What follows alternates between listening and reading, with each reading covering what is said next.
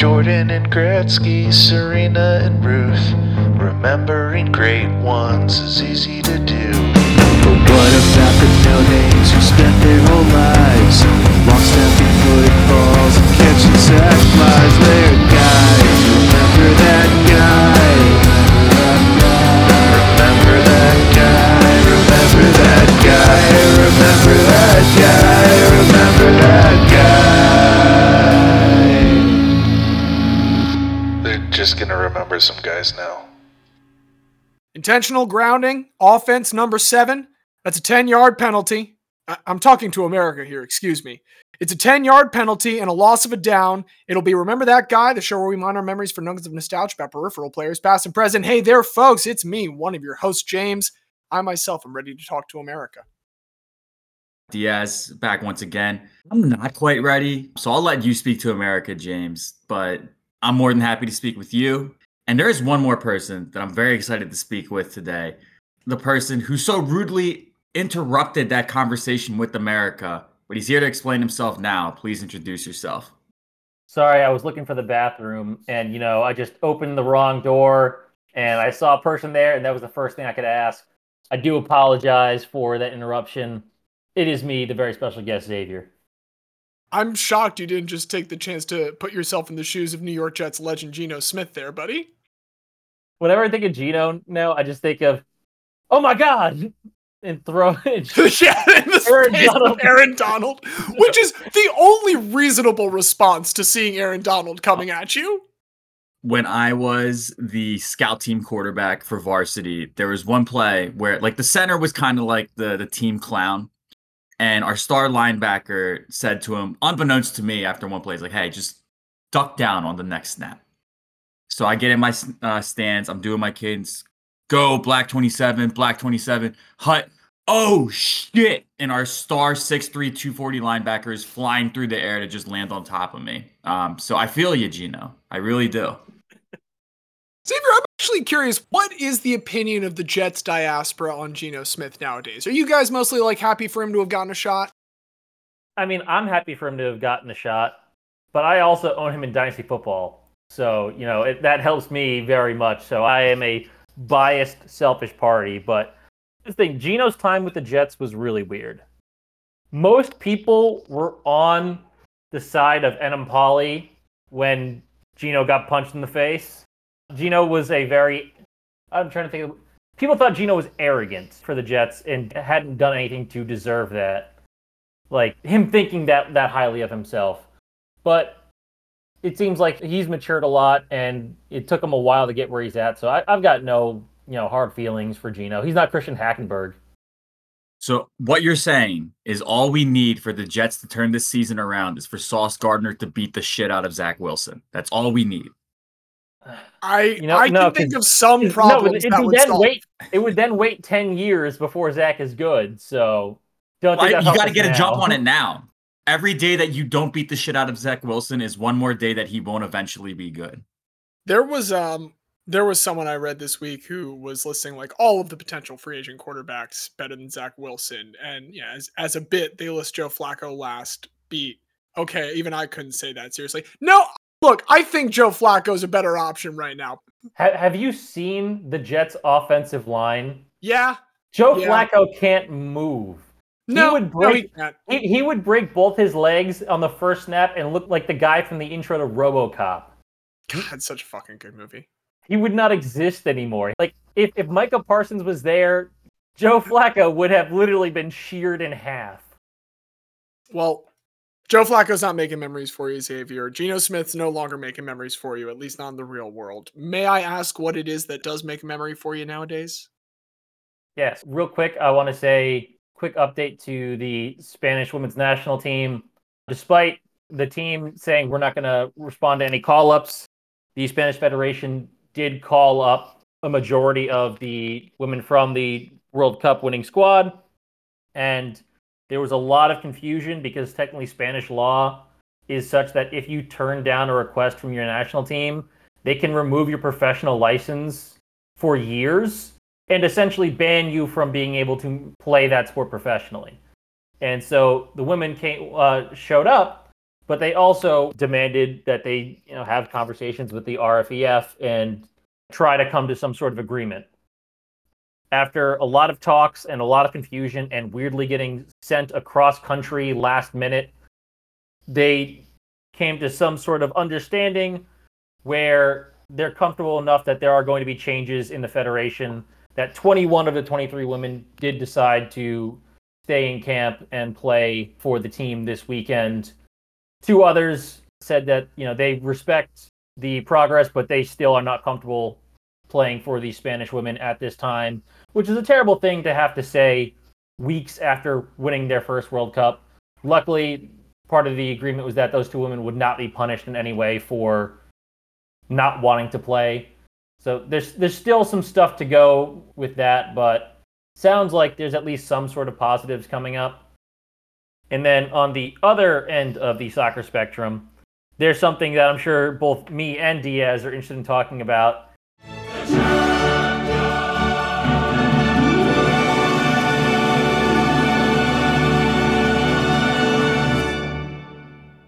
You know, Diaz might have had a more interesting uh, experience watching Newcastle not play well, but Newcastle their way to a point. Uh, but Arsenal destroyed PSV in their first Champions League game in over six years. And that was a really fun way to kind of get this season started after something that Arsenal fans have been really missing for a while. And the first goal had to be from Bukayo Saka, and it was just really fun experience. Hopefully that that form carries over to the North London Derby this weekend because our first Champions League win in six years and a North London Derby win would be a really good week for Arsenal fans. And Newcastle got a point, baby. And that's what's important here. That's exactly what we came there to do. We went to the San Siro.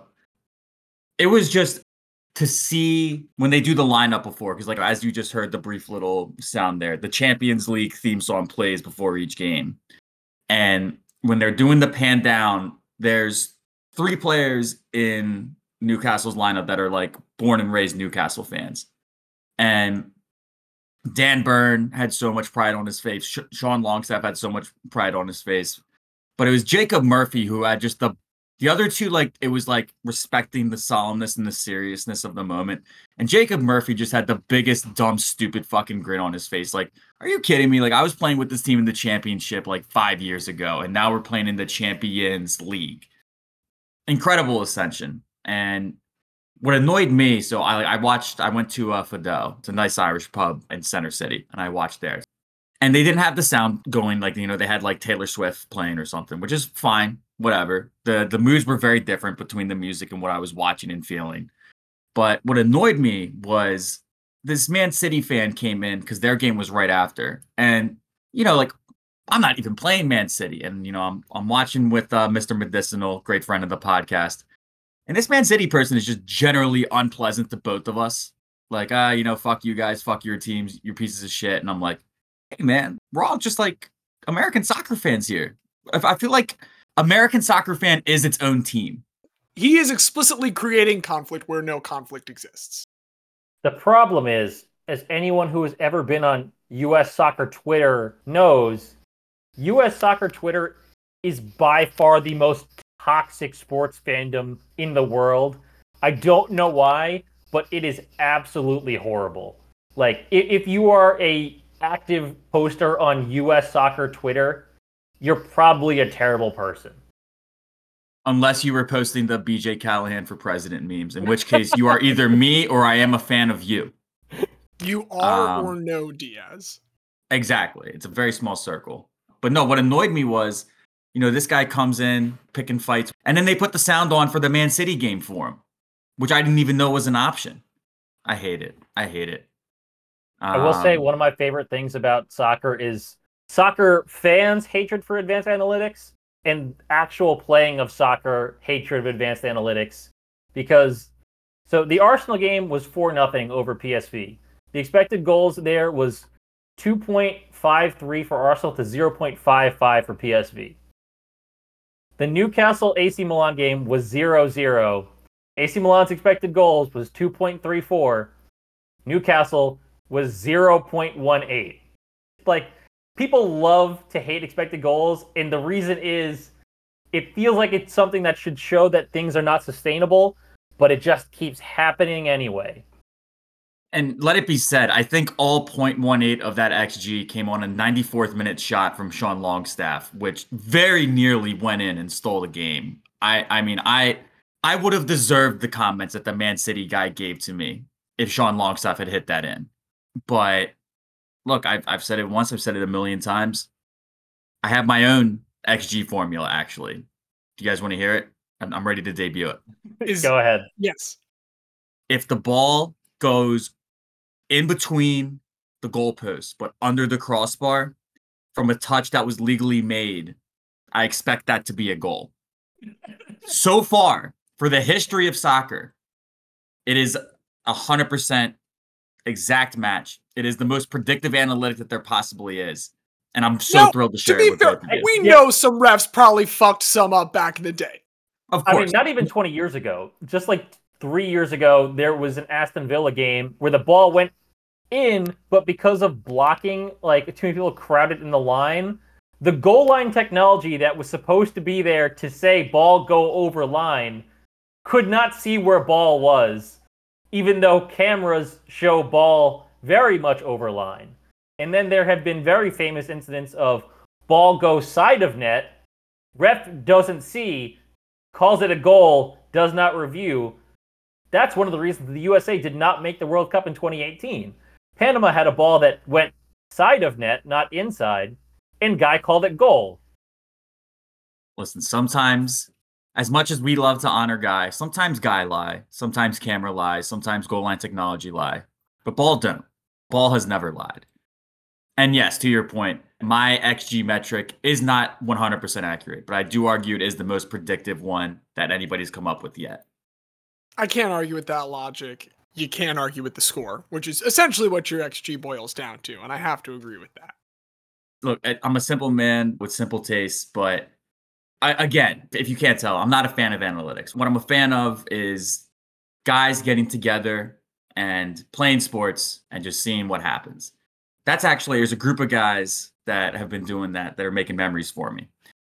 Have either of you heard of Las Amazonas de Yaxunah? No. Nope.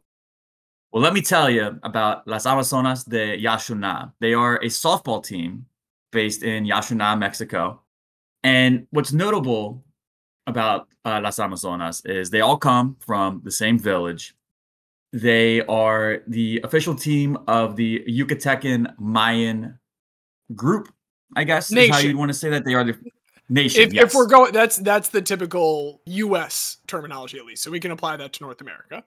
Yes. So they're the softball team. It is a community that had a high incidence of diabetes, different health issues, and basically they said, let's find a way to stay active. And they come together and they form this community team. What is especially notable about them is they play all of their games in the traditional huipil, uh, which is a traditional Mayan dress. And they have a kinship with one of the guys done dirtiest by the Baseball Hall of Fame, Shoeless Joe Jackson, in that they play completely barefoot. It's not just the outfielders, the infielders. The catcher does wear a mask. I give her that. She has some like smallest modicum of interest in her like personal safety. But she's back there, no chest protector, no shin guards, no cleats. If a foul ball goes off your foot, walk it off, get back in the haunches. They just this week had their first game on United States soil. They played the University of Phoenix Valley Falcons, and they whooped some Falcon ass. they won 22 to 3 while playing at Chase Field, the home field of the Arizona Diamondbacks. I'm not going to try to say the names of some of these players because it's going to be just really bad. I had to practice. I'm like, guessing there's a lot before. of X's. There's well, so I'm gonna try. Lily Chan, Sitlali Jib, Berenice I. They were noted for their excellence in hitting during that game. But yeah, a lot of very traditional Mayan names, which even me being a Spanish speaker, I don't stand the fucking chance with half of them. but I would probably stand a slightly better chance than the Falcons did because again, 22 to 3 is just a straight ass kicking. And we got to give it up. We got to honor this team. The, the pictures are so cool. I'm going to send an article in our chat right now so you both can see. We'll post it on the Discord as well. I mean, it's just, they're just these traditional Mayan ladies who came here with bats in hand to hit the shit out of that ball, to catch the shit out of that ball. The ball don't lie, they don't lie, and they win. It, it's just one of the coolest things that I've seen in quite some time. It begs the matchup of them versus the Oklahoma Sooners. Yeah, like exactly. We've seen enough from the Oklahoma Sooners, but it's kind Genuine of like the question: soccer did, thing. Like did we say are they using aluminum bats or wooden bats? They look trying- aluminum. Okay, yeah, that's what I wanted to assume. I was like, we're not talking that hard pressed for equipment or anything. They're choosing to play without shoes. Exactly, exactly. And I mean, all the more credit to them. Maybe that's the reason I didn't make the bigs. I was wearing shoes too much. If I would have just heeded their methods, who knows what could have happened. But no, it, it's awesome. All for these ladies. And I mean, who knows? Like, they're the first team in the area. Does it beget a league? Does it beget even more interest in softball in Mexico? This could be our, oh God, what do they call them? The Jamaican bobsled. Cool runnings. Cool runnings. Cool runnings.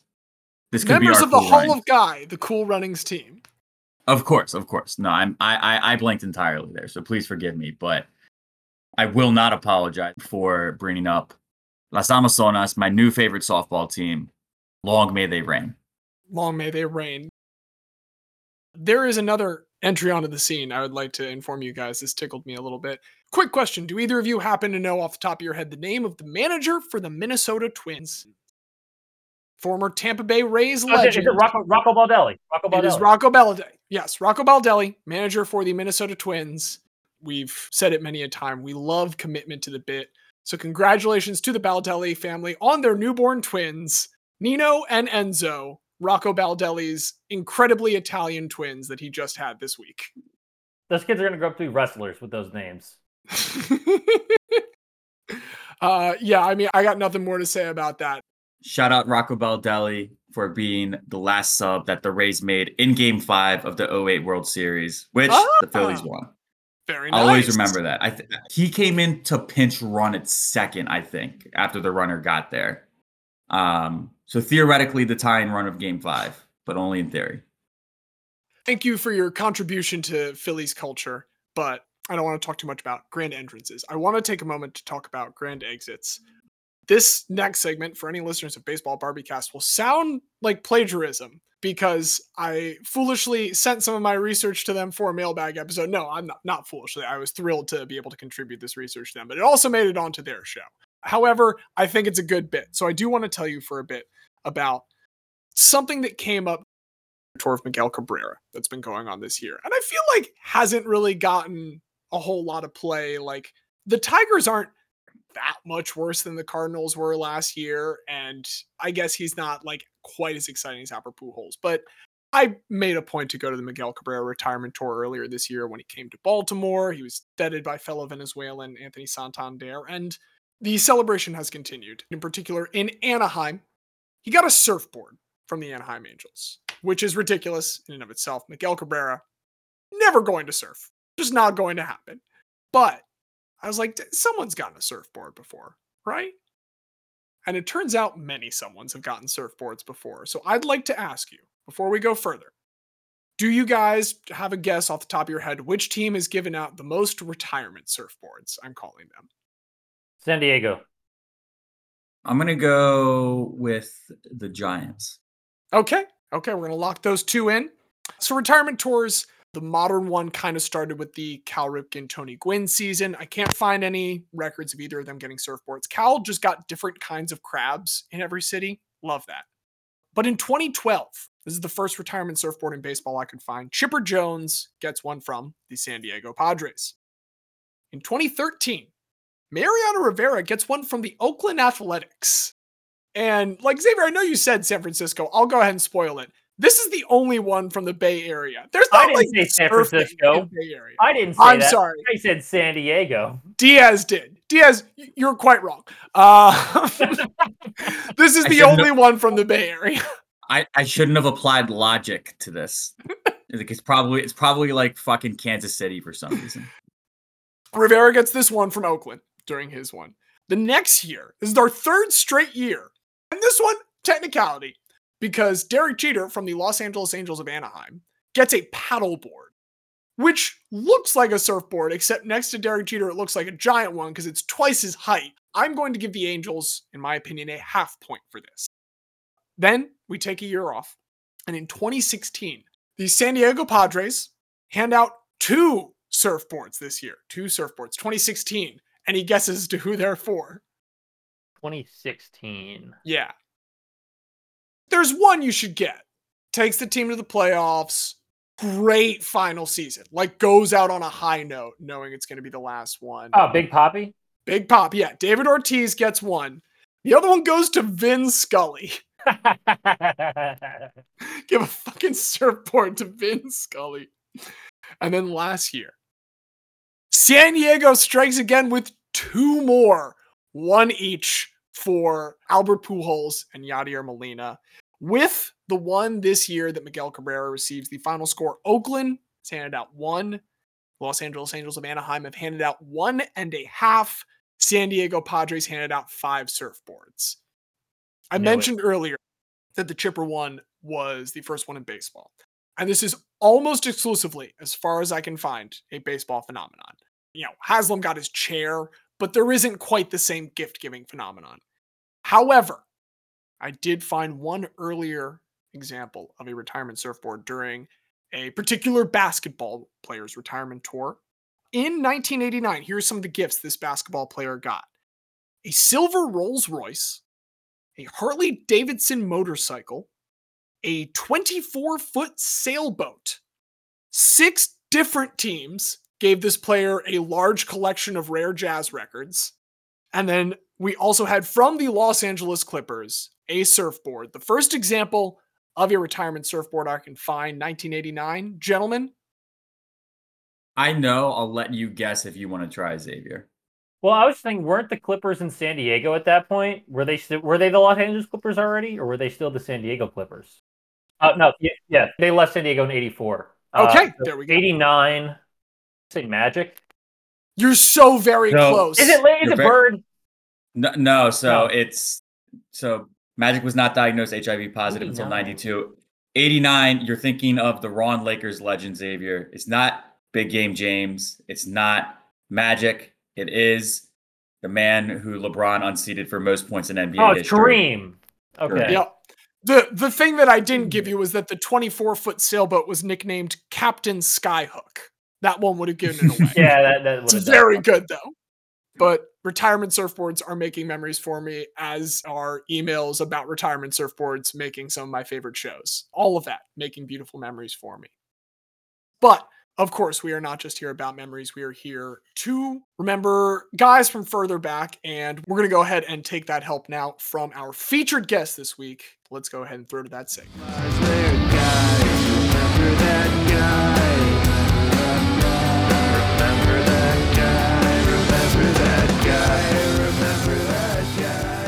Ladies and gentlemen, and everybody else, our guest today, uh, very, we'll say, multi-talented player, and you could take that to mean the fact that he's been professional fullback, but also at many other levels, operated in all three phases of the game, and that would be accurate. But there are certainly several other games beyond just football that this guy plays. Please welcome to the show our guest, Johnny Stanton. Hello. Thanks for having me. Excited to be here. We're excited to have you. Again, like as I said before we started recording, you are by far the most reputable athlete to join us. We had a D3 basketball player. I'm a pretty good shooter in pickup games, but nobody that's ever actually been paid to play sports. This is this is a, a thrill for us as well. Sorry, I thought I thought this was part of my take. My bad. I I, I went on the wrong show. Sorry. Uh, no, I'm I'm excited to be on the show, guys, and uh, I love your guys' idea for the show. I was just telling you, like, this is a super fun format. I get to reminisce about some some cool guys that we that we may have may have recently forgotten about, and uh, it's great to be able to just like bring back some recognition because our culture moves so quickly. Like the news cycle is just like a week long now, and people forget about what happened two weeks ago. So even reminding everybody about like somebody who was like really big like five years ago, maybe who is completely dropped out of their maybe 15 minutes of fame or whatever is uh, I think really great. Absolutely. We we appreciate the the praise there. Now, to give a little more background on where you're coming from nowadays, we alluded there. You play a lot of things in addition to football, and many of those are uh, passion of Xavier and mine's tabletop role playing games. I will admit Yeah. that I first uh, became aware of you thanks to the Sports Illustrated article by Alex Prewitt. It came out in 2021. Role players talking about you and the Cleveland Browns locker room at the time, the game you guys had going on. And Yeah. uh, I have since then followed you for that as much as the football. So uh, it is exciting to also get to kind of you know talk with someone that enjoys dice as much as two out of three of us do. I appreciate it. It was uh, it was a really cool moment to be able to get into Sports Illustrated for the first time for playing Dungeons and Dragons, and it was it was uh, you know fun to be able to you know I grew up reading Sports Illustrated and you know getting the Sports Illustrated for kids when I was in elementary school, and to have the actual story come out in print in uh, Sports Illustrated for kids was a cool moment. Like the, the the awesome cover art for the story, which was uh, Miles like fighting a dragon, and I'm like, hey, can I get in contact with the artist who did that? And when I got in contact with them, I'm like, hey, can you redo this? Now, can you like not redo it, but just paint out Miles's number in skin tone and just like make him white and give him number 40? And then I'm gonna put it on a, a framed like framed thing in my office because that's that's super cool. Just have like the Sports Illustrated and the dragon, me fighting him. Like that's that's neat for me. I'm just a big nerd.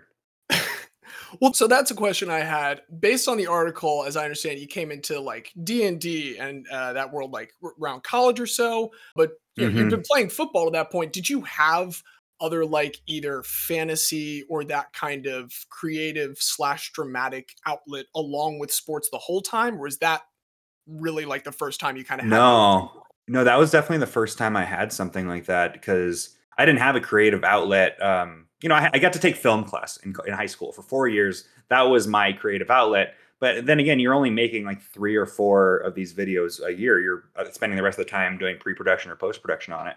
And this was a, finally an opportunity for me to be able to tell like some kind of serialized storytelling or long form and more like learn about it because you're really learning about it by consuming it. And I, I didn't even realize that there was a way to consume it until like months into playing it. When I uh, I, wa- I was big into comic books. That's the kind of the first like really nerdy thing that I did, and that was right at the end of high school, beginning of college. We'd just be a regular at my local comic book shop.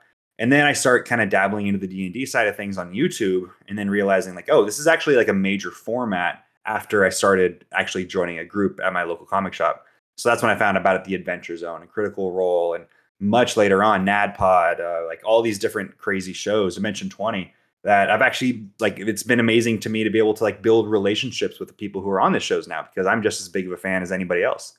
So it really came at a time when I was injured and you know I was trying to get back from from my knee injury and it wasn't you know football wasn't going the way that I wanted to. I had just transferred from Nebraska and then to junior college and now I'm at UNLV and I I didn't get to have the college football experience that I thought I was going to have. I thought I was going to come out of it, you know, winning a Heisman Trophy and getting first round overall pick, you know, and it's just like everybody else does.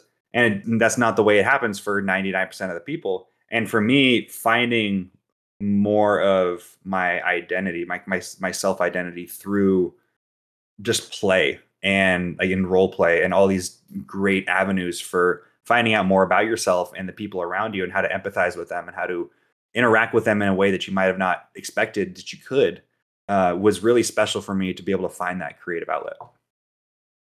Well, I I love to hear you talking about kind of the the ability to take a lot of those social and and uh, interpersonal relationship skills from it. Did you manage to take like any other kind of gameplay foundations from that for your game?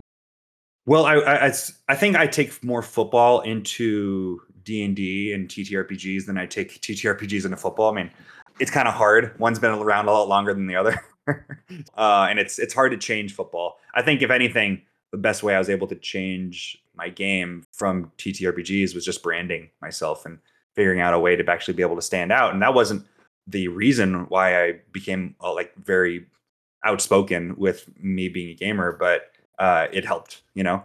But I definitely brought a lot of football into TTRPGs, um, specifically with obviously bringing my teammates into my games, talking to the media about it and social media, having a charity game two years ago, or yeah, a year and a half ago, uh, which raised eighteen thousand dollars, which was really cool. Got brought my teammates into there and a couple D and D celebrities. And then just very recently, and I don't know when this is going to come out, but on September 22nd, I'm actually finally releasing my Path of the Gridiron Barbarian subclass on my website, which will line up nicely with this really cool uh, YouTube channel that does. They build a character and then they build this short voice acted story around it with like some light animation, some cool character art. And I got to voice the character based on the Path of the Gridiron subclass. So that's going to come out along with a T-shirt that I built around the the subclass that Uknite the Realm, uh, which is a really cool T-shirt company based out of the UK. So there's a lot of things kind of lining up here. Um, so if you're a D&D player and like football, I think you're going to like the Path of the Gridiron subclass. Yeah, this will have all come out the I believe Friday before this episode comes out. This is Monday. So Yeah. folks, you can go find that right now. StanNIV.com, D&D backstory on YouTube, and E U-K-N-I-T-E-T-H-E-R-E-A-L-M dot co dot UK. I think I got that URL right. You can find the website. You can find pre-order t-shirt there. Yeah. As long as you keep the episode running while you do. Otherwise, wait like 40 Yes. minutes and then you can go look it up.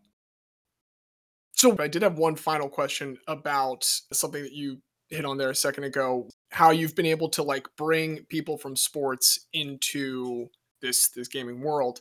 And I'm just kind of curious, have you been able to really make it go the other way? We're talking about here, we're trying to sit down in this format and just like talk and reminisce about like narratives that we enjoy, which doesn't feel that far off in some ways. And I wonder if you mm-hmm. use that as a bridge to like get some nerdier people that otherwise might not have considered the appeal of sports to to come over to this dark side. Oh yeah, I mean, just as unapproachable as D and D and TTRPGs seems to people outside of that community, sports is very much that as well. I mean, if you try to sit down without any kind of you know prior context to what football is and just learn about what the rules are in a book, you're not going to understand it until you actually experience it or somebody's able to teach you through it. So that's something that I've been very aware of and wanting to to help these communities kind of combine. So that's why I created this recent series called Athletics Check. If you're familiar with D&D, you know there's a skill check called an athletics check and I think it just matched up nicely with my brand and it's basically a way for me to be able to teach nerds about football and me to be able to teach jocks and fans and just athletes about D&D. So I'm kind of alternating episodes on my uh, Instagram and TikTok channel talking about oh this is what you know Jamal Williams might be if he was a D&D character or these are the kinds of stories that we tell in in D&D and kind of relate it to how a campaign is like a career and every season is like an arc of a story and just breaking it down like that uh, it's it's exciting for me to be able to do it. I will I will say that the analogies are often tenuous. It's not perfect analogs but uh, I'm doing my best to be able to make sure they line up as best as possible and hopefully there's some other growth there with athletics check to to see just how many people we can combine in these two different you know worlds of huge fandom. I mean, I have a lot of questions, but I don't want to take up too much time. Have you guys are the ones editing this you can, have, you can have you Sure, finished, right? have you finished Baldur's Gate 3 yet? i just finished act two Okay, It's we're so long. kind of in I've the same like- spot then. i've spent like 80 or 80 to 100 hours probably and Wow. just about half, half another 40 hours 30 hours maybe just playing with my wife because she's gotten obsessed with it and you know i can only play Baldur's Gate on my own because i don't want to spoil it for her because i'm a whole act ahead of her so anytime she, like we're together and, and she she wants to play it you know she'll play her tiefling rogue and go through all the, the storylines and ask me what do i do here? I'm like i can't tell you. This is a role-playing game. You get to make these decisions. Like but i don't want to screw it up. I'm like i understand that. You're not going to screw anything up. You have you just hit save right before this. You're going to be okay. What character did you end up making for that? uh, i played a dragonborn ranger um, Ooh, that's a good so- combination. yeah i've never played a ranger before actually in a, in a campaign and this is a little bit of a, a character concept that i've been playing around with and obviously there's you don't get to instill your own lore and backstory into your character but it's kind of, it's fun to at least get used to the mechanical stuff uh, so you understand what you can do once once you do start playing it I love that. I I saw your tweet about Karlach and I was like, oh, phenomenal. I, this is this is fantastic, and I also Karlach's my favorite for sure. She's great, but I haven't really played with her that much just because of the way I had set my team up. But Sure. as, as a character, I think she's awesome. But Oh, I definitely want you know more Astarion to be around me, and I'm, I haven't met Minsc yet. I know he's a ranger, so obviously I won't be able to use him too much in my party. But but yeah, Karlach fits in just nicely with my party of uh, Shadowheart and Gale, which I feel like is kind of the basis, like the basic party. Um, I with mean, your Tav, Yeah, but Shadowheart, Shadowheart that- and, you know. Shadowheart's a great character. Uh, Oh yeah, I think they set it up for everyone to have Shadowheart in their party, just a, a, as the cleric. But Oh, yeah. I was also reading your um, week two takeaways on the blog, and I saw you you called the Detroit offensive coordinator Jensen Ackles. What did I did I did I spell it wrong? Did I? No, no, it's, I mean his his name is Ben Johnson, but he Oh, looks you know like what it was? Ackles, the- oh my the super- god, I'm Supernatural. So embarrassing. I, the reason why I had that in my head was because I had to figure out. Like I was asking my buddy who is helping me get into sports writing. Oh, it's so embarrassing. It's been out a week now. Um, I said, I thought it was hey, just a fun reference to, to Supernatural, so I think Yeah, I think you're fine. pretend I never said. How many how many people listen to this? Because people are gonna be. I'm gonna be so embarrassed. Not not enough. This will be a problem. I promise that Yeah, much. well- We'll Uh, I'm that gonna out. be. I was- I'm gonna be. Cha- yeah. No, no, no. It's fine. I'm gonna change it before uh, before anybody else sees it. Um, no, no, what happened was I asked my buddy who, like, he's the one who helped me decide to start doing some sports writing, and I was trying to find anywhere. Is it? Oh God, I'm blanking on names now because I'm all screwed up. The uh, the D- Detroit head coach Dan Campbell. Dan Campbell, thank you. I was trying to remember if Dan Campbell or Ben Johnson was the uh, was the play caller because obviously, obviously, oftentimes head coaches have taken that role. And he said no, Ben Johnson has the uh, the play calling role. And then he said the Ackles' name, whose name I'm Jan- Jensen Ackles, and that's where I must have just like I must have been tired trying to finish this column and just grabbed the name from uh, oh my god from the, t- the the text thread and yeah. By the time this is out, they you look won't be the able to see same. that. They, they look very similar. I, I will say that. I just It was a joke he made and just and- completely screwed me up. Yeah, Yeah, I'm and I was said only bringing it up because you know I'm ru- I'm running a Monster of the Week campaign, so Nice. I saw that and I was like, oh, i- i- that's a Funny joke. reference. it's a funny joke. And for Oh, anyone wish. that ever saw it, they'll think that. If they even paid attention, I probably only had like five people read this thing. but thank you for bringing that to my attention.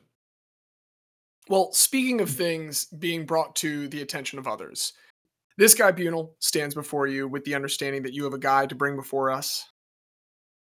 I do. I do have a guy to bring for you. It was it was a hard decision because it's such a wide open like ask. It's like, hey, brings bring somebody to the table that you think people want to hear about. And you know, on the surface, that's like a really easy thing. Like I, I asked my buddies, I'm like, hey, who do I bring? Like, you know, what, what do I what do I talk about here? And this person did not come up. It was somebody that I just I, I hadn't thought about him in a while and I definitely had a lot of fun reminiscing. This is somebody that I have had uh, a lot of previous experience with, uh, who hasn't been in the news lately for a few years. I mentioned to you guys before the call, this is college football related. I also asked if I'd be allowed to say expletives on the show because I think you cannot separate this man and curse words. Uh, the guy that I'm coming to the Guy Bunel with today is former college football head coach Bo Pelini. Uh, Oh, I do not know. I don't know how familiar you guys are with Bo. Bo was my first college head coach when I was at the University of Nebraska. Do I let you guys like respond to this and like see what your guys' response? Like, I want to hear what you guys like, think about Bo. My my first thought is I feel like when I think of the Bo Pelini era, I think of the fact that there was somehow a Martinez that was at quarterback like the entire time. Like for a decade, it felt like it was Yeah. just always Yeah. Martinez as starting quarterback. It's close. I, I without I, I want to let the rest of you guys respond. For so when I was a freshman there, Taylor Martinez, who was I think the first Martinez to go there, was in his senior year, and my hope was that I was gonna, uh, you know, take over for him my my redshirt freshman year. That's not obviously what happened, but Taylor was there. His little brother Drake Martinez was in my recruiting class. He played safety. He ended up transferring to Michigan State after his freshman year. And then there was another Martinez who played at quarterback a few years after Taylor was done, a few years after I I had graduated, or maybe like my senior year or something. So yes, it seemed like it, Martinez was under center for like the whole time, and you're not totally wrong. It's like And this was the Mar- the, the the second Martinez quarterback came after Bo was gone. Actually, right. It, it's just it's like Martinez quarterback for Nebraska. There's Mhm. gonna be a Plumlee at center for Duke. Like Yeah. those two families, I felt like had strangleholds. Yeah. Um, No, it's the it's the Vanderbilts and the uh, the Rockefellers of the Right. college football world. exactly. Well, and the fact that one follows after just before we even get into it, that's clearly a strong legacy that Bo's been able to build. yeah. and carries on following him. Uh, no, I'll, I'll just say, as the uh, the most college football agnostic of the three of us, I'm fully aware of who Bo Pelini is, and is exclusively for the reason that you checked with us ahead of time. So I'm excited to learn more, but like I do know that he is an excellent character. Yes, character is the key word there for sure. When when you first said his name, I was trying to put the timeline together because I was like, wait a second. I thought I swear I thought Bo was at Youngstown by by then. So I was like trying to like rack my brain for the timeline. But I, I'm I'm Yeah. very excited to hear more about Bo Pelini, especially from someone who actually knew him. So Yeah, and I, I hesitate to say that I played for him because I did not play much in Nebraska. But yeah, Bo was who recruited me to Lincoln. He was actually at Youngstown State when I was in Cleveland. Uh, I never made it out to Youngstown. I haven't spoken to Bo since I graduated or since I actually transferred away. I will preface this by saying I really enjoyed playing for Bo. Uh, I really enjoyed being on his team. He is 100% a player's coach. Uh, anybody who played for him would say that. Anybody who he worked for or coached against him would also say that because he was fuck everyone else. We're just we're, we're going to keep it in house. Uh, I'm going to protect my players. He's always trying to take the blame onto himself. So yeah, I I will I will say up top, no matter what stories I tell, and I will not tell every single thing. Um, he is uh, a character to some a controversial coach but just a, a legendary guy who i have the utmost respect for so should i just like start from the beginning for him like read his wikipedia page That's, We, we, we mean, like to start with like some start most of facts our up front. sure I, I sure, always sure. usually start like this is the birthday, this is where he's born, X Okay. amount of brothers sisters, but yeah. all right well i didn't think about his birthday but he was born december 13th 1967 he's 55 years old bo is one of those guys who college football is like in his bones at the very least football is his older brother is carl Pelini, who also coached at nebraska and at youngstown state with them and at other locations. I think the the thing about bo is that he is a competitor to his very core. He is someone who cannot turn off his competitive nature which can get him in trouble and i guarantee he'd be the first person to tell you that. So I met Bo when he was in his fourth year or so at University of Nebraska as their head coach. He got brought in, hired by Tom Osborne, legendary college football coach. Nebraska has a, a- an incredible tradition of college football, especially in their coaching. In the 90s, they won multiple national championships, and I don't think Lincoln Nebraska has evolved past the 90s because of that very moment. I, I think, you know, it's kind of like in your own lifetime, you know, you kind of end up keeping the same identity and personality as you did when you peaked, whether that's some people who peaked in high school or some people who, you know, was in their late 20s or whatever. You kind of carry that self identity over, you know, past that point.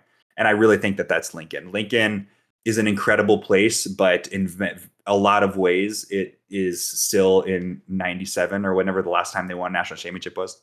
They're, Um, they're still just talking about Darren Erstad. They just cannot. Oh, yeah. Darren Erstad, yeah, no, it's it's more like Tommie Frazier and Crouch and all these different guys who, you know, they're one of their main recruiting tools at Nebraska is you go into the stadium and this Memorial Stadium is legendary. It's huge, 90,000 plus. When it's full, which it has been for the last like nearly 400 games, they have the longest sellout streak in college football history.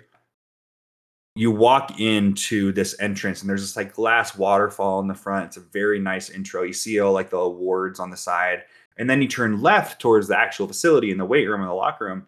And there's this door on the left that slides open. It's completely different from the rest of the building. It looks super futuristic and like kind of weird in that way. And you walk in and you see like this light show starts. Uh, like this is one of the first things you do when you show up to the stadium. You're, it's going around, and then it it tells like this five to ten minute video about the Heisman Trophy winners for Nebraska, and they, they have the the trophies themselves in these like rotating shelves that like are flush with the wall. So they'll play this video for like Tommie Frazier, and uh, at the very end of the video, it'll like zoom in. The lights will all zoom in on the height, like on this sh- like cutout from the wall, and it'll rotate kind of like you know haunted mansion style uh, I on was gonna say it feels very Disney Park AV It's very, it very is, yeah. And then you see the Heisman Trophy and all the lights on there, and it swivel, swivels back around. You get the next story. So Nebraska is like it's it, college football is legendary there. The, the Cornhuskers are you know celebrities within Lincoln. So enter Bo Pelini. He is an old school coach. He is fiery, to put it lightly. He is a defensive minded head coach. So right when you kind of get that vibe, you know that he's going to be getting on you. Like offensive coaches are usually a little bit more cerebral. Not to say that he's not, but a little bit more soft spoken and thoughtful because you know you're an offensive play caller. You need to be thinking about like two steps ahead. Where Bo is like just a fiery guy. He's he's there to motivate you. He is there to to get angry at you and then to let you, that emotion flow through you into violence on the football field. So yeah, he recruited me when I was coming out of high school. I graduated in 2013 from Santa Margarita Catholic here in Southern California, and it was after my my junior year, winning the state championship here in California, and I started getting a little bit of recruitment, and that was foreign to me. I didn't know what to expect, and then that summer, I decided to start doing a bunch of traveling to different schools, doing camps, and among them being Nebraska. And there one it was one of the schools that I got recruited by. And I decided that summer to commit to the team. I didn't have that much relationship with with Bo at that point. It was mostly with the offensive coordinator and the quarterback coach. And I remember one of my first memories of Bo is the home visit. You know, the home visit is kind of a, a legendary milestone when it comes to football recruiting. And you only get one of them. At least I think the head coach can only visit once. The position coach can maybe visit multiple times. But there is, you know, at least when I was in college, there was a limited amount of contact that you could have, or when I was in high school. And I remember very clearly, I had torn my ACL my senior year of, of high school, and I was out after five games. It was it was a bummer, but Nebraska was like holding to my scholarship. And Bo came, the offensive coordinator came. We're all sitting around the dining room table. We're kind of just chatting. It's really not it's not an opportunity really to recruit because at that point I was already committed. But there were kind of conversation between the coaches and my parents and just kind of getting to know each other. And I was already communicating with other guys in my recruitment class and guys who were linebacker, receiver, running back. We're all in like group texts or Snapchat threads or whatever. And I thought, oh, let me let me sneak a picture of Bo when he's talking to my parents. So I have my phone kind of flat on the table and I like kind of slowly raise it to turn on the camera and to press the button like really sneakily. And sure enough, the flash is on. One of the most I immediately slam my phone down on the ta- on the table and I'm like I think all of us at the table are going to pretend that that didn't just happen nobody made any kind of mention of it and my face super red we're just going to continue down this line of conversation that I cannot remember at all. But that was like one of my first interactions with Bo. Oh man, I, I went very quickly away from his actual facts, but I'll give a, a really quick just rundown of his career. The the, the highlights are started in his NFL uh, coaching career as a DB coach for the 49ers, moved on to linebacker coach for the Patriots and the Green Bay Packers, and then that's when he started at Nebraska as a defensive coordinator at 2003, became the interim head coach, ended up taking some, a job over at Oklahoma, then was very uh, notably at LSU as the defensive coordinator for a few years of very high quality teams. And then for a six year, seven year stretch, he was at Nebraska as their head coach, 2008 to 2014. Um, during that time, I'm going to try to find his actual record. I apologize. I should have had this ready. The main highlight is that he had a very good record while at Nebraska. He was extremely notable for having several nine win seasons in a row, like five or six nine win seasons in a row. College football, you play 12 games. You would think that is a great season.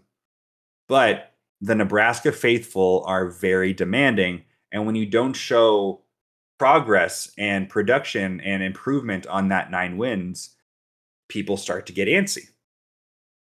Xavier has this smile on his face, and I feel like it's the. I need to let you guys talk more. I feel like I've just been No, no, no, no. No. Just I can see him realizing that like this is very similar to a franchise he's familiar with that has like a couple World Series or uh, championships back in the '90s, and now No, has, no, like, it, an it's incredibly not that. exacting standard and never allows for just enjoying a nine-win season. No, it- it's not that. It's not that. It's just that I think about Pelini was so solid, but solid wasn't good enough for Nebraska Yeah. at that point. And since they got rid of him, it's been different Like they they would pray for a nine win season at this point with the stuff that happened under Mike Riley and then Scott Frost and you two know Mhm. that I love Matt Rhule and I've met him multiple times. I think he's a fantastic person. I hope he does well there, but hasn't started off too great so far. So, I mean, I, the days of Bo Pelini, they're looking on it a little. Uh, yeah, you yearn for a them. little more rosily now than than, Oh, for than sure. it was. and it was so interesting because there was such a dichotomy between the way that the fans and the media saw him and the way that people inside the building saw him. And that uh, that oftentimes happened. It's, it's you know there bo's not the first nor will he be, he be the last players coach that people demanded more of. But there were just so many and the main reason why i i wanted to bring him up was because there are just so many stories that surround him in and around the time that I was in Lincoln. And I was only there for two and a half years, but boy, was it a roller coaster. um, he ends up getting fired after my redshirt freshman season, uh, which was another nine win season, I believe. Gonna check really quick. They began the season ranked 22 and they finished 9 and 3, ranked 25th, and he got fired. There, I mean, there was a new athletic director and there was a lot of things that were going on. But I will say on his Wikipedia page, if you look, there's our uh, there is a category that just says controversies. And there are three subcategories underneath that. and I will run through them. Not all of them happened while I was there. One of them did. As I said, he was incredibly criticized by the media and the fans while he was there because he wasn't particularly friendly to them. The, the Nebraska fans are are pretty uh, well known for their hospitality, Midwestern hospitality, you know. And to be able to prepare for this, I was listening to um, "Bussin' with the Boys" podcast uh, because it's not it's not like one of my normal listens, but Will Compton, who I didn't cross over with at Nebraska, had Pelini on a couple years ago, and I just wanted to listen to their conversation and to see like what they talked about, see if it kind of brought back anything, and just hearing him talk about how people weren't. I think he would have gotten fired earlier from Nebraska if it wasn't for the nine win seasons because he was successful despite not necessarily having the the most amount of support in Lincoln. So yeah, I uh the first thing and this is before I get there, the underneath controversies, the first thing is the first audio tape leak. And I remember a lot about this. This was following a home loss to UCLA in 2013. Oh wait, wait. I was here. Oh my gosh, this was I'm trying I remember a lot of things coming back to me. There's something else. There's something that wasn't mentioned here.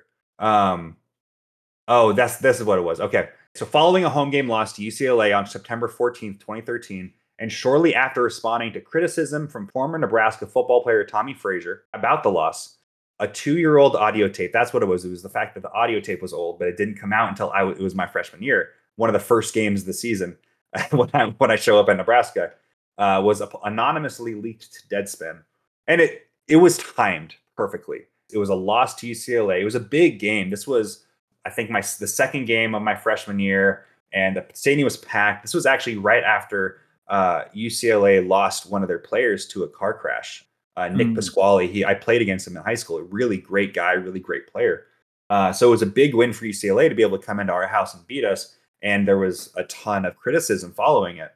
So the recording was made following Nebraska's come from behind win against Ohio State in 2011, when it was reported that almost all of the students and more than half of the stadium left while Nebraska was down at half 27 6. But the Huskers won 34 to 27, marking it one of the biggest comebacks in school history. It was the biggest comeback in school history. And Pelini couldn't have been more mad about the fact that all the fans left. I don't think a lot of college football head coaches would make it that big of a deal, but this is what Pelini, had to say. And again, I apologize. These are Pelini's words, not mine. Pelini said, Our crowd, put a bunch of fucking fair weather fucking. They can all kiss my ass out the fucking door. Because the day is fucking coming now. We'll see what they can do when I'm fucking gone. I'm so fucking pissed off. History So- would prove him right. yeah. History would prove him right. Shortly after the tape was released, Pelini apologized. I take full responsibility for these comments, blah, blah, blah. They were spoken in a private room following the Ohio State game. Somebody secretly recorded that in a media room. I don't know why he was saying it in front of any kind of media, but that uh, he basically says, I again apologize to anyone whom I have offended. Uh, when you when you criticize the Nebraska faithful, they're not going to like look kindly to that. It is So, funny though, yeah. like how right he's proven. Like Xavier points out, like I- Mhm. the the visualization I have in my head is like the meme where um the the heretics are telling Jesus to shut up, and they hated him because he told the truth. Yes. Oh, Pelini, with a few profanities, he did Yeah. speak some truths there. It turns out, It's the it's the Eric Andre meme of like you hate me because I'm right. Yeah. right? Exactly. As Yeah. Eric Andre shoot Hannibal Buress. Uh, or Nebraska fans shoot Bo Pelini and ask why they suddenly no longer have any wins. Yeah. Why, why, why have you done this to us? Um, all right. So that was th- I mean, the whole tumult of his career all happened in a, a short two and a half years while I was there. In this time, so if this was on-field conduct, I don't even remember this being as big of a deal as it was. I remember thinking kind of downplaying it in my head. The second controversy, before which or after which I will tell a couple of my own personal stories from my time there. On field conduct, Pelini's behavior was again called into question during Nebraska's nationally televised loss to the Iowa Hawkeyes at the end of the 2013 regular season. Again, just at the end of my freshman year. At halftime, the coach snapped uh, at ESPN on ABC reporter Quint Kessenich when asked about a pair of Cornhusker turnovers, responding with, What kind of question is that? Later, in disagreement with a call made on the field, Pelini swung his hat within inches of an official's face, drawing a 15 yard penalty for unsportsmanlike conduct. Pelini remained defiant in the post-game press conference, referring to his personal foul call as chicken shit and declaring, if they want to fire me, go ahead. I don't apologize for anything I've done. Pelini subs- subsequently apologized for his behavior after the Iowa game. um, love a good Wikipedia article. yeah, like it's that. really good. I love when an editor clearly had a tiny bit of fun. Yes. Um, this was at his time in Youngstown, which I was not uh, obviously there for. During the 2015 November 14th game against North Dakota State Bison, in the fourth quarter, Pelini engaged in the referees in several heated arguments for penalties they called during two unsportsmanlike conduct penalties on Pelini. He was reprimanded by the Missouri Valley Football Conference for his on-field conduct. Uh, so yeah, you could say he's he gets into heated arguments. He is very, very passionate and knows that uh, he deserves a modicum more respect than he is given, to say the least. Um, yeah. So in my time at Nebraska, Bo was probably, and this was even before the word meme was like super popular, but he was the most meme worthy head coach in college football. um, I hadn't thought about bringing this up. There was a, a Twitter account that to this day seems to be still active. Yeah, still active. Uh, has 609,000 followers on Twitter called Faux Pelini. The Twitter header and profile picture are of a photoshopped image of I will say this: Bo Pelini does not smile for camera, and the picture of him on the faux Pelini site is a picture of him. It is a blank stare with mouth slightly open, looking straight down the barrel of the camera. It has been photoshopped onto a man who did a Christmas photo shoot headshot with a cat. Um, it's very funny. Like if you've if anybody's seen this, it's it's hilarious. Um, Faux Pelini was pretty legendary in my time in Nebraska. Every Friday before the game, he would come out with some sort of like meme images that he would put together between players and coaches, and all of it was like parody. And by the time you read ten of them, you realize that every one every one of these people like have their own characters. Uh, my offensive coordinator at UNLV was uh, the offensive line coach in Nebraska, Barney Cotton, and he would be a character within this cartoon, this like little cartoon spread that he had, and it became a very funny just among the uh, the fans and like the players. I mean, like we would we would talk about the different stuff that Faux Pelini is talking. It's just it, it paints Bo as kind of belligerent and Mhm. not as smart as he is. Uh, which it's parody, obviously.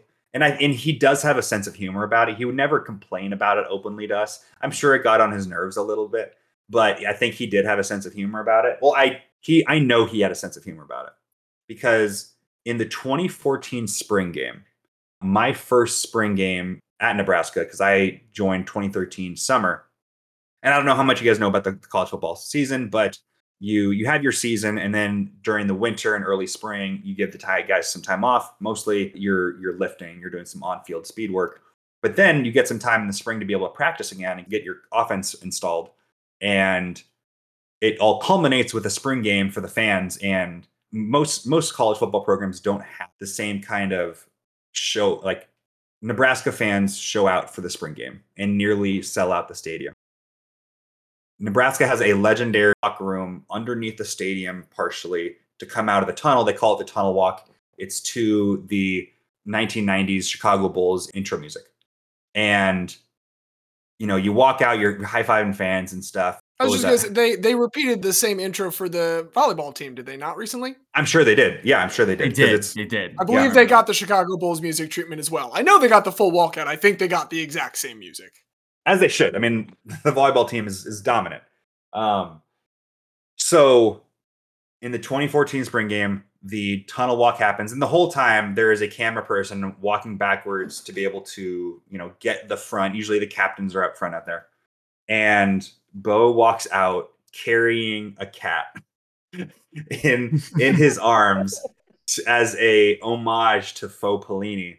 And when he gets to uh, the entrance of the field, he holds it up Simba style for the whole fans. the crowd is going nuts. That's how big Faux Pelini was at that time. It's, he's obviously huge still, but there's just a legendary picture. I pro like look it up. Bo Pelini holding up a cat on a football field. It's so funny, and I got to be part of that moment. I'm just so proud of that. Like it shows, like he has a great sense of humor. And I, I- I'll tell another, the only other story that I have that's like just not like a didn't go public or anything like that. This was just something that happened in the locker room. So this is 2013 season, I believe. So before my freshman year, guys were getting caught with their cell phones in meetings. And you, you can have your cell phone on you. You're not encouraged to have your cell phone on you, but it, just don't, you know, have it on silent. Don't be looking at it.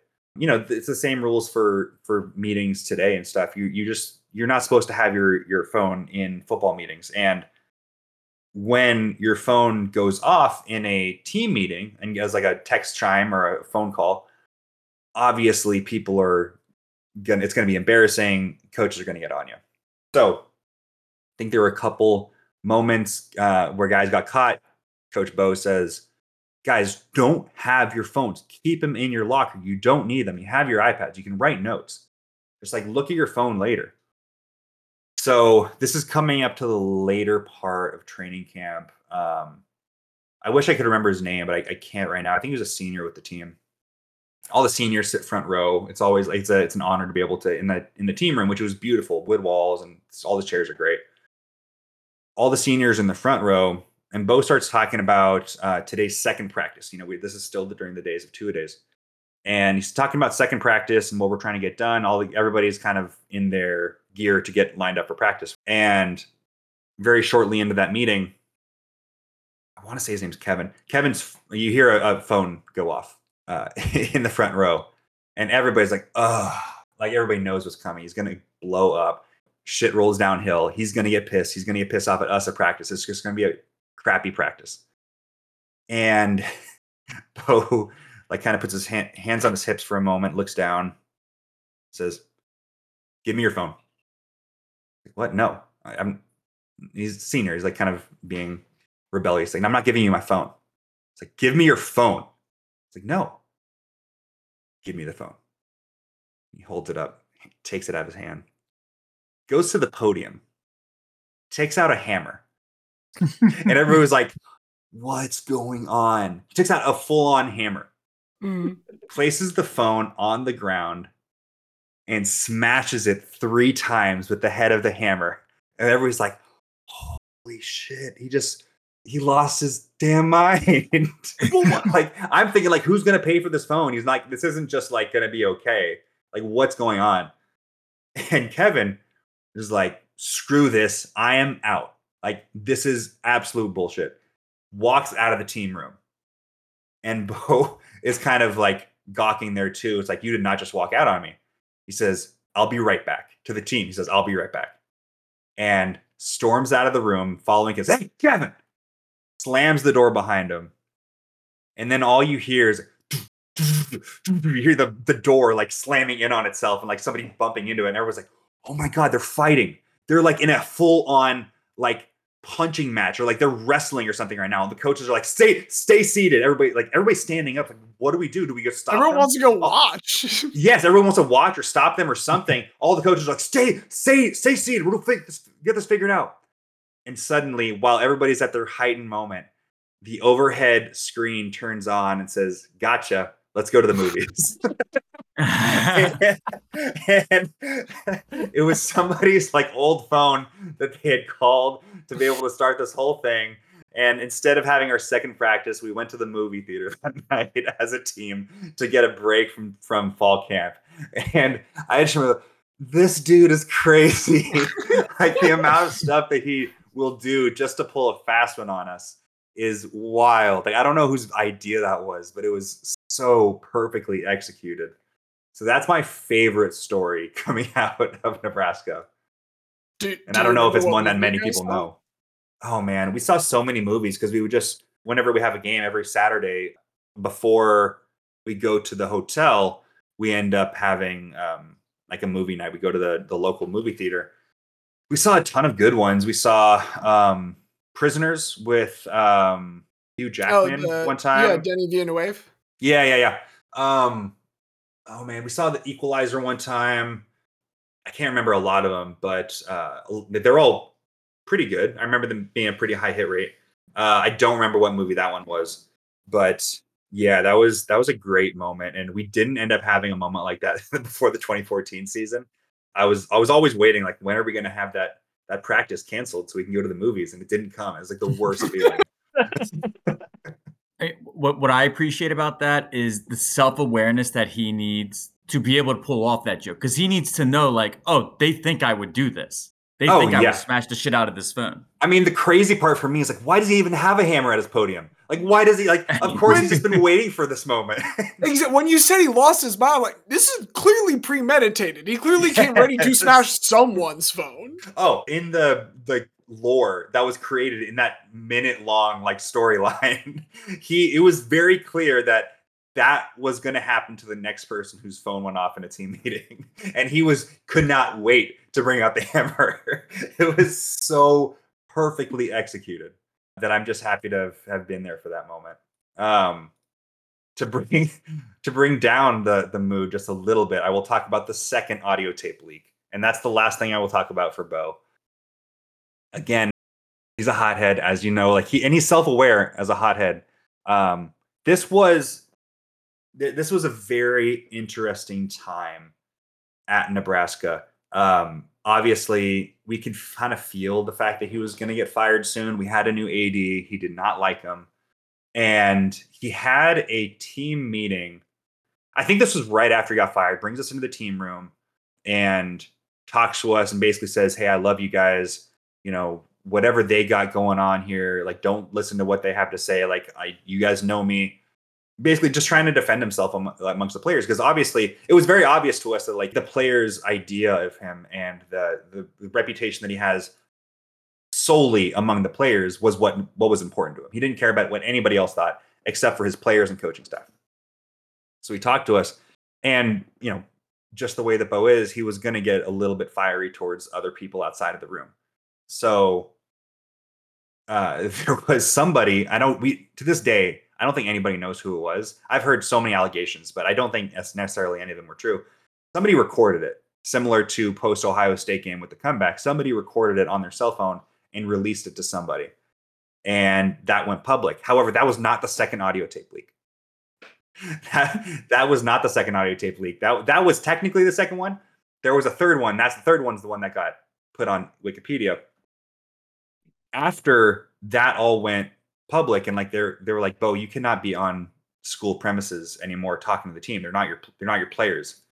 So the chief of staff for his his coaching staff, I think like a week or two later, before we had a new head coach, like nothing was really going on in the program. This is right after the season he gives everybody a text, or at least has the players kind of gather everybody together uh, through text threads saying, Hey, Bo is going to talk to us, but we have to go to an off site high school campus.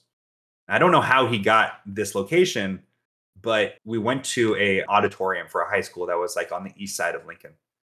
And I remember thinking it was so weird. We, I think I, I got a ride there with one of my teammates and when I get there, everybody else is already in the auditorium. Uh, they're kind of just waiting for us. You see the chief of staff and Bo is up on like the stage uh, for this auditorium. And we all just we find our seat and it was just his opportunity to to vent more to us, you know, the, the guys that he knows and loves in the locker room and spent so much time with. And what was so disappointing for him was the fact that he and I apologize if anybody who knows the story better than I do who remembers more clearly than I do because I, I'm pretty sure this was in response to an audio leak. But he took the opportunity basically to just rag badly on everybody who is again outside of the room.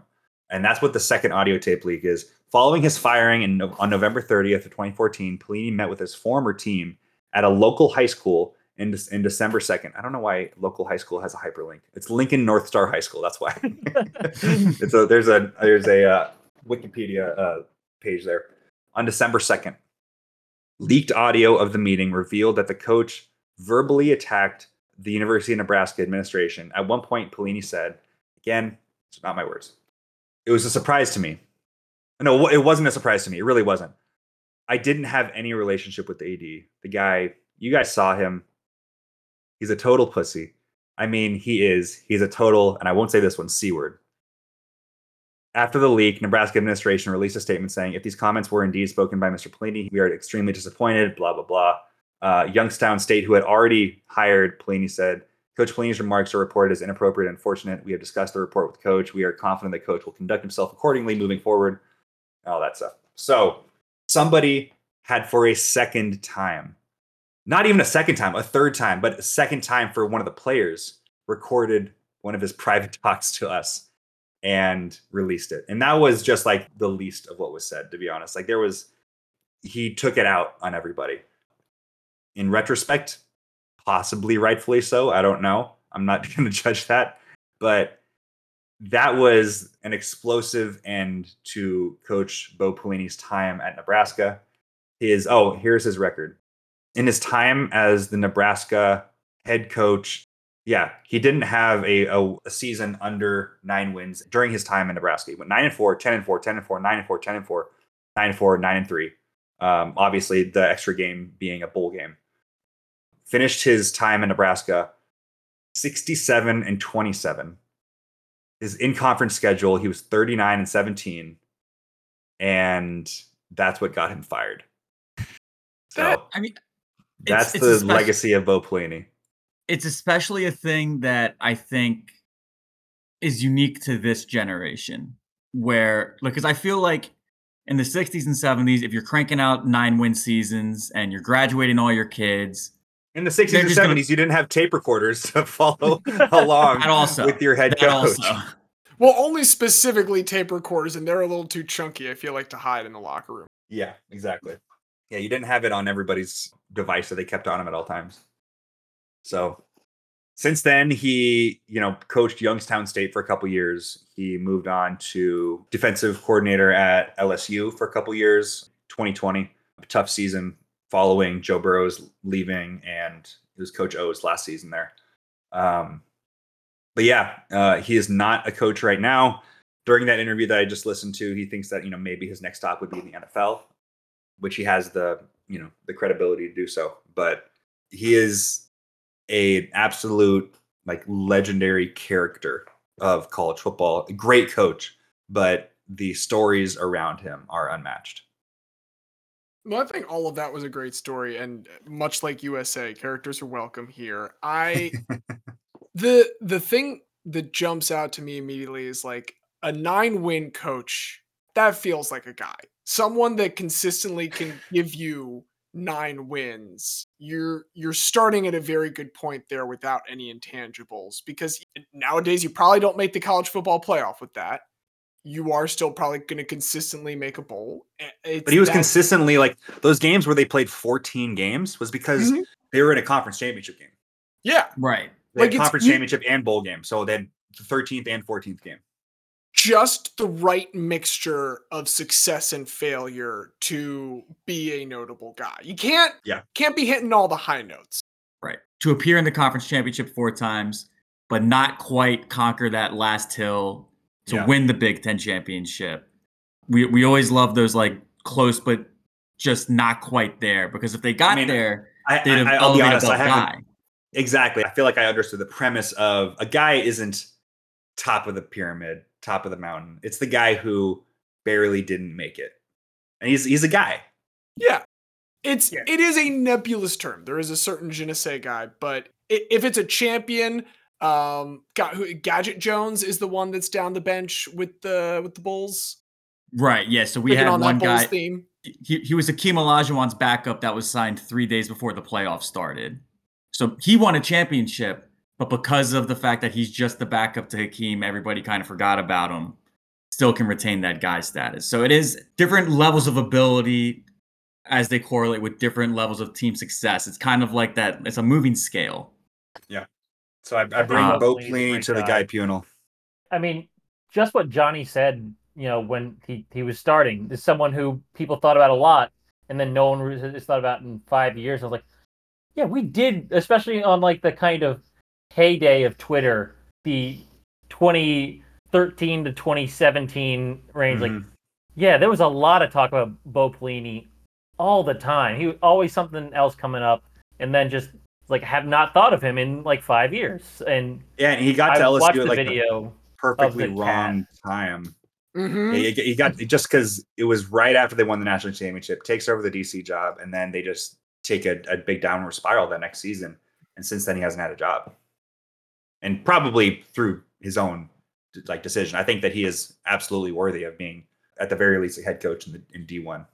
Well, sure. I, the first time he was at was he at LSU? Yeah, he's uh he Multiple is there for yeah. the championship the first time. He does win the 2007 one. That was what I wanted to check. Oh yes, yes, yes, yes. I'm shocked by how young he is because I know. I, f- I know. I forget that he was fifty five. because Frank Solich, it was still coaching until like two years ago, and he's 79. So I think Frank Solich's head coaching career ended after Bo Pelini's head coaching career did, despite being 25 years older than him. I I just assumed that Bo Pelini was in his mid to late 60s at this point. Mm-hmm. He could still come back. He could Oh, still absolutely. come back. We haven't Well, I heard the think- last of Bo Pelini. Right. Like he, he's at the point where he can be discerning in where he wants to land next. Like you don't just jump at the first offer just because it's there. You wait for the right one. Right. Someone's gonna look to him the way that baseball teams look to Buck Showalter. Like he can fix us. He's been waiting in the rafters for a while. He can come over here and fix us. But speaking of timing, uh, you, uh, Johnny, and Xavier now have both said things that I think really kind of sum up something I like about Bo Pelini. He is everything that's happening is happening very much at the right moment. Like he is coming of a time when a Twitter parody account of a coach like can exist in the first place because Twitter has any of that cultural cachet and is not like slowly dying at that point. At the same time, like he is existing in a time when phone recordings can be made of meetings, and that's not possible prior to then. And Mhm. as you said, maybe without that, he's got a much longer time in Nebraska if people just can't hear what is said uh, to you all. It's yeah and and i think it's what's so interesting is i don't know how many characters there have been around college football there are there's always like one or two people surrounding college football that kind of take up all the space in the room i, I haven't followed college football eh, like really closely in a long time i feel like the last time we really had one of those was joe burrow at lsu and just like the amount of presence that he had with, along with Coach Orgeron. And I think I put Bo in that in that same category of just like you are always going to be talking about him when he's at his like high point. Like there was a long period there that there was just something was always going on. And there, I don't know how many, like how often we've had somebody like that in college football. Deion what do now. you Bo Pelini Yeah, walks Deion so is Deion definitely Sanders that. can run. yeah, that's Yeah. what.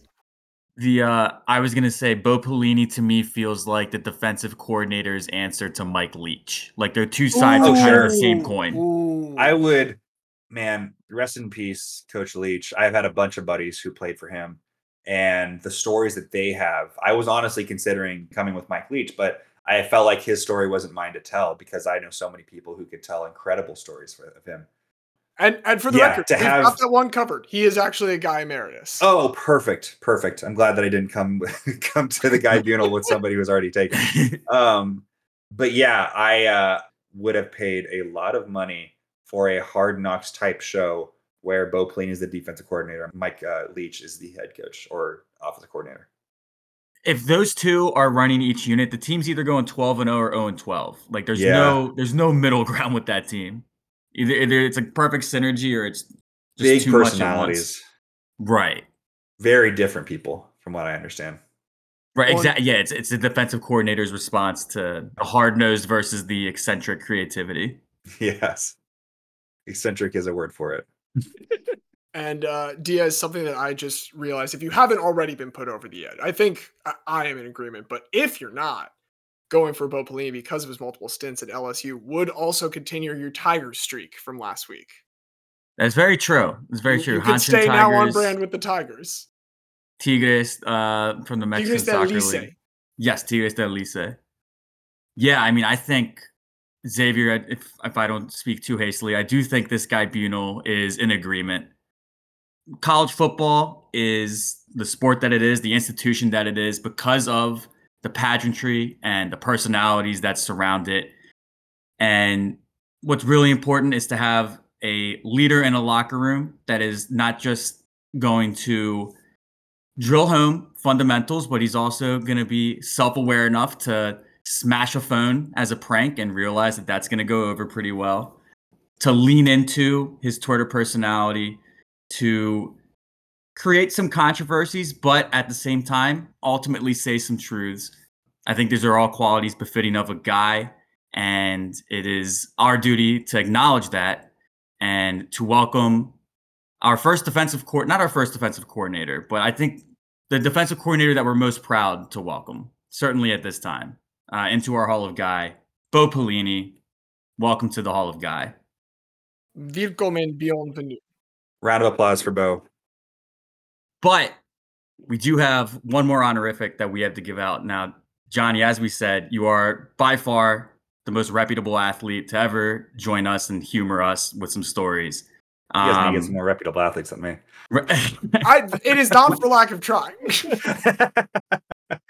ho- hopefully hopefully it's the watershed moment and Low you know, bar. one one one thing that we say about a lot of guys is they open doors for other guys we hope that you're going to open the door uh, for more athletes to join us but we do know that you're going to be the first athlete to join us to be inducted into our hall because if there's anything that screams football guy it's a quarterback that reinvents himself as a fullback and then manages to score a touchdown on that pass from Case Keenum in the NFL.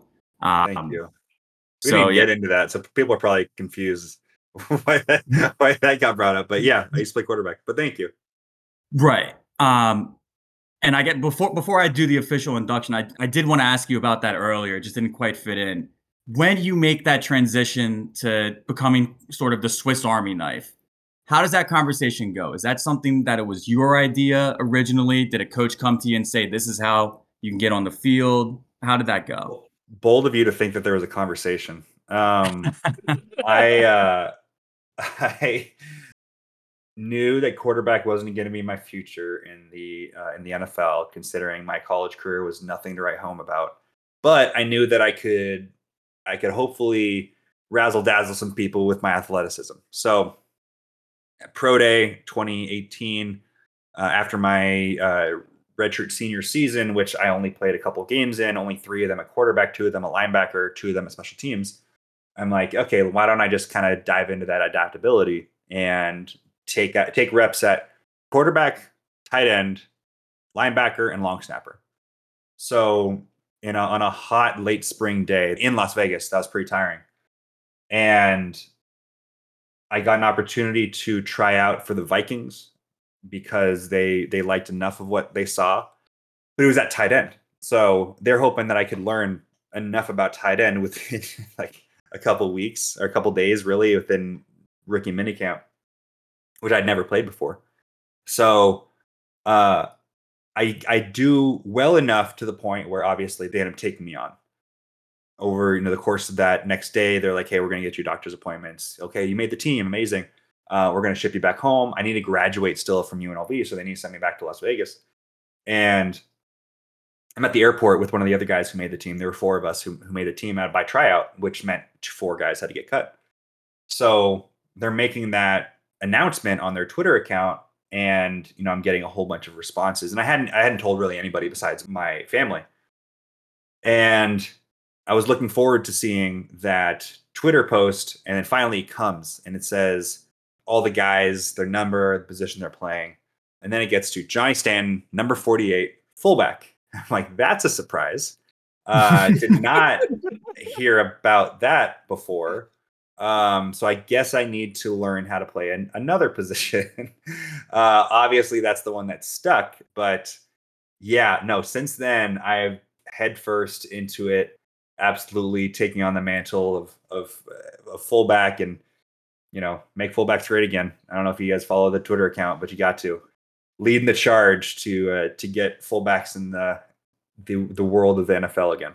Uh, Pat Ricard is excellent. I'm. Uh, Oh, yeah. And I love Kyle Juice uh, Juszczyk. So Yeah, you dude, know. we've had we've had Ricard, Juszczyk, and Leach. I think in an unbroken Leach, chain yeah. at this point for like a decade. Nice. Oh yeah. There, Yeah. there is exactly one city that deeply, deeply, deeply appreciates fullbacks. no, true. Yeah, I, I uh, who knows what the if, if there's any future for me in the NFL. Uh, I hope that there is. I hope it's at fullback. I'm doing a lot of work at long snapping. Hopefully, there's something for me at long snapper. But even if uh, my football career is done, I'm really happy with what I've done, and uh, you won't hear the last of me. Hopefully. Well, of course, because as as you could, do you want to plug it one more time? Uh, coming out, Yeah, came out sure. Friday.